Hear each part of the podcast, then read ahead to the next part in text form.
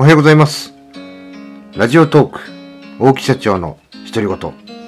今日も元気よく始めていきたいと思います。今日は11月16日火曜日、えーサッカー男子、えーワールドカップ最終予選のオマーン戦が深夜の1時に行われるということで、そこにね、仕事じゃなくてそこに照準を合わせて、今日はね、え生活していきたいと思います。まあ、今日ですね、あ、今日じゃない昨日か。えー僕はですね、まあ、えー私はまあ、経営者、あ小さなね、人材業をなりわいとする中小企業の経営者をしておりますが、えーまあ、夜勤の現場、病院関係の仕事で夜勤の現場がありまして、まあ、新人研修があ今ね、行われている真っ只中だったので、まあちょっと抜き打ちでね、あの、8時半ぐらいに行って、夜の。でね、ちょっとこう、研修している、していただいてる先輩にね、あの、ちょ、ちょっと、新人30分ぐらい借りてもいいですかって言ってね、借りて外に出して、で、ちょっとリフレッシュさせて、えー今ね、思っていることとかわかんないこととかっていうのを聞聞いて、で、簡単にアドバイス30、30分だけですね。で、あの、リフレッシュしてもらうことが目的で、バーっといろいろ喋ってもらって、で、えーまあ、缶コーヒー飲みながらね、えー帰ってくるっていうようなことをしたんですけども、まあ、その時にですね、ふと、あのーまあ、その新入社員が悩んでるとかそういうことじゃなくて、えーどん底、えーどん底、どん、どん底じゃねえや。えーどん底な状態、まあ、その人、例えばその個人がね、その状態の時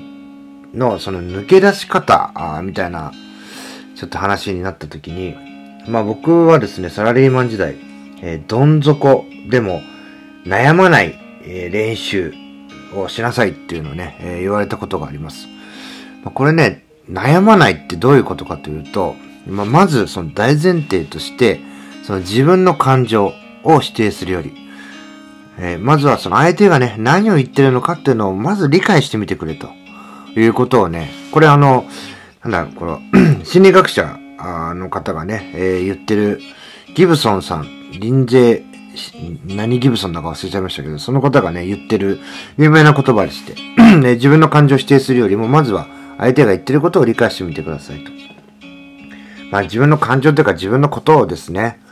まあ僕はこういうのがダメだとか、ああいうのがダメだとかね、まあそういう自分のことよりもまずその求められて、相手が求めてることに対して、それを、がどういうことなのかっていうのを理解することから始めると。で、その理解ができると、じゃあそれをできるためには何をしなければいけないのかっていうね、えー前向きな、だから悩みというよりは解決策をこう探していくっていうね、そういう方向に頭がシフトしていくんですよ。まあ俺こういうのできなかったなとかね、まあこれができなくてムカつくとか腹が立つとか、ま、そんな、なんていうのかな、なんでできなかったんだろうみたいな、その怒りとか、えーなんて不安とかね、えーまあ主に怒りかな、そういうの来る、そういう、なんでとかっていうのは、まあそんなことをずっと考えておりも、まあこういうことを 求められてるから、こう、だったらこういうふうにした方がいいんじゃないか、みたいな、そういうね、発想をどんどんしていくと、まあね、人によってはそれを悩むというのかもしれませんが、こう、解決するための、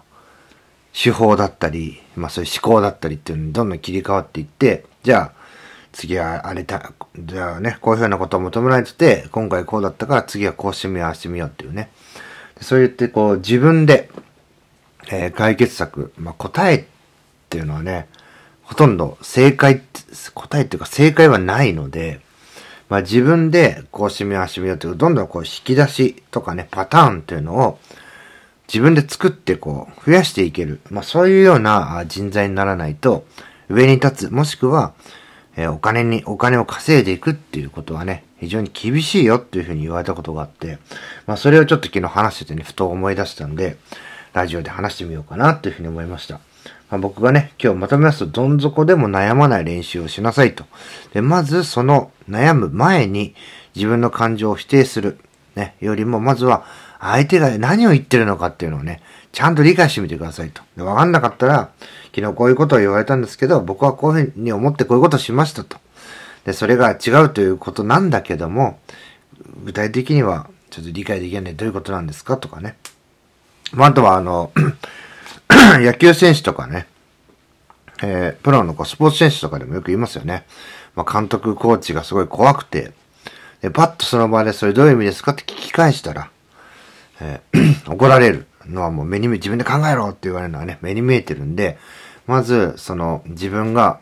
いや、俺だってやってんだよとか、そういう感情はまず捨てて、相手がこういうふうに言ってるっていうのはどういうことなんだろうっていうのを理解するための、に、えー、いろいろ試したり試行錯誤したりしてやっていくと、ふとね、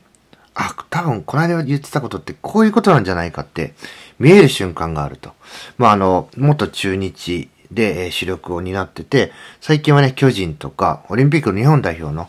コーチをやって、野球でね、コーチをやってた井端選手とかね、がこの間ポッとこう YouTube で言ってたんですけどね。ふとね、あ、こういうこと言ってたんじゃないかってこと、こうなんか、かん、わかる時があるといろいろ試行錯誤して試してると。で、それを、こういうことだったんですかってこうね、えー、聞きに行った時に、そうそうそういうことだよっていうふうに言われることが多いからってね。まずその、相手が言ってることをちゃんと理解した上で、じゃあそれを解決するためにはこうなのかなのかそうなのかとか、この間言ってたことはこういうことだったのかっていうのをね、まあ答えを 探るための、え、時間に使うと。その感情をこう否定するとかね。俺はやったのにとか、なんか俺は、いや、そんなこと言ってるけど俺はね、できるはずなんだとかね。まあ、そんなことは置いといてみたいなね、えー、話ですね。で、そこで、俺はできるはずなんだとかね。こんなはずじゃなかったみたいな、いうようなね、ちょ、ちょっとこう、相手が言ってることを理解するとは別の部分での感情で、ものを判断したりすると、そこで止まってしまいますんでね。まあそういうのをね、やめて、前に進んでいこうよというね、お話でございました。最後まで聞いていただき、ありがとうございます。また、次の配信でお会いしましょう。さよなら。